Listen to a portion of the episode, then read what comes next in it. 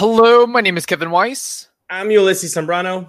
And we're the host of the Locked On Rays podcast. And thankfully, the Rays are in the playoffs for a fifth consecutive time and ninth time in the last 16 years. An amazing run, an amazing stretch that they've been on.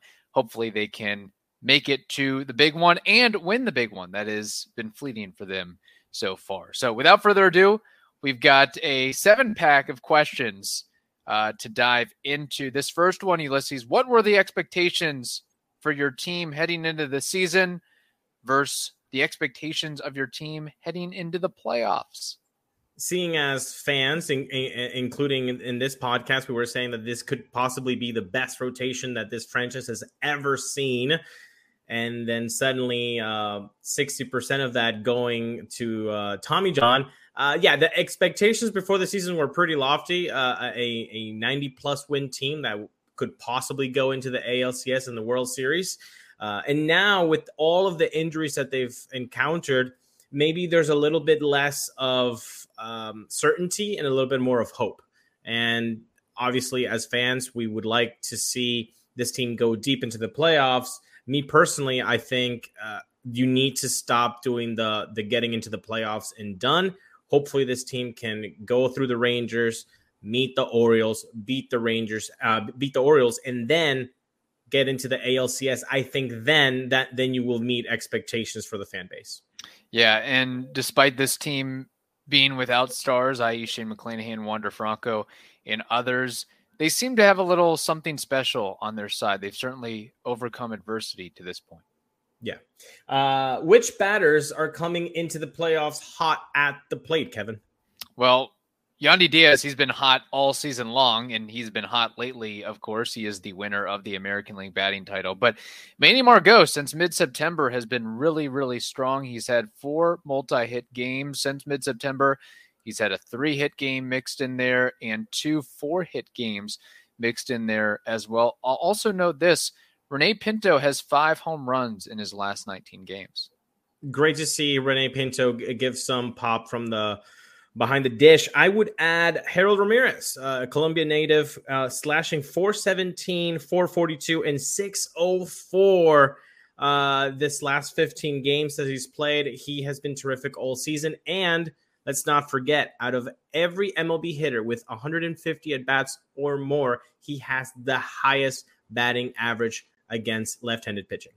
We can also throw in Josh Lowe. Man, that's a good thing when you've got a lot of hitters that are hot at the right yeah. time in mid late September going into October. Uh, explain the depth of your team's starting rotation.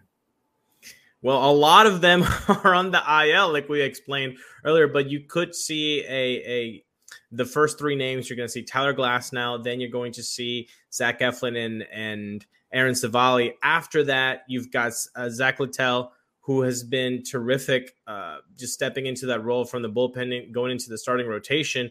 You've got young phenom Taj Bradley, who has not had the best results as of late uh, in this season, but he the stuff is there, and you can see the talent is there. Um, so that those two guys could possibly see some some innings during the playoffs. Maybe not a start, but maybe from the bullpen that they they could provide that.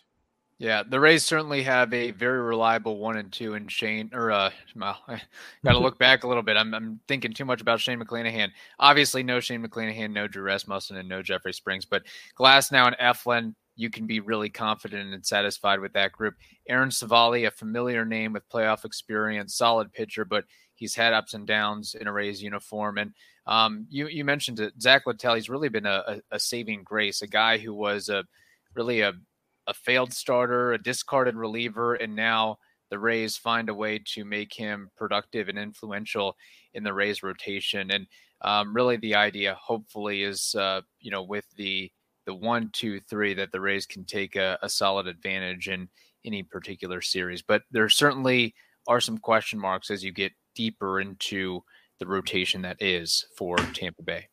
Why is your team's bullpen good enough to win the World Series, Kevin?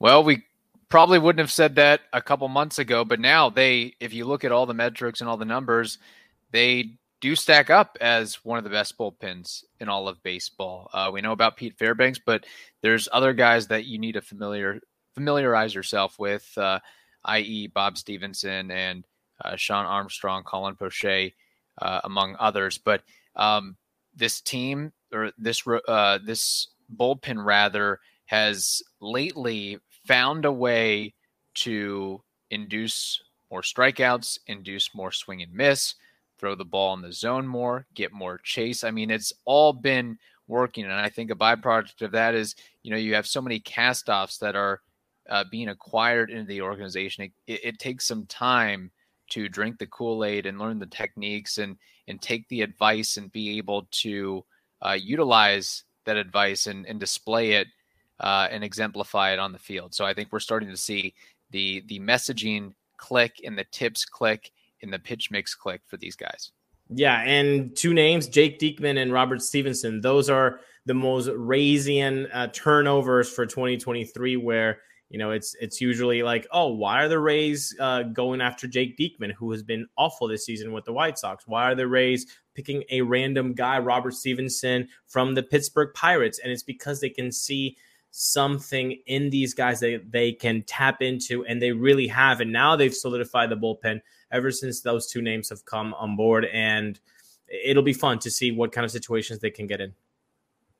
What is your team's biggest strength?